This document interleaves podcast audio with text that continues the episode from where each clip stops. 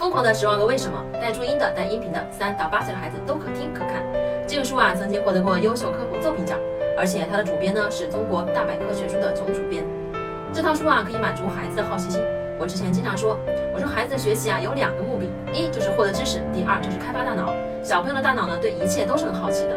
如果这个时候给他学习的机会，让他知道那些问题的答案，并且进一步探索，他就会长期对这个问题感兴趣。如果他的好奇心没有得到满足，也没有得到进一步学习的话，他大脑当中那些好奇突触啊，就会慢慢的消失了。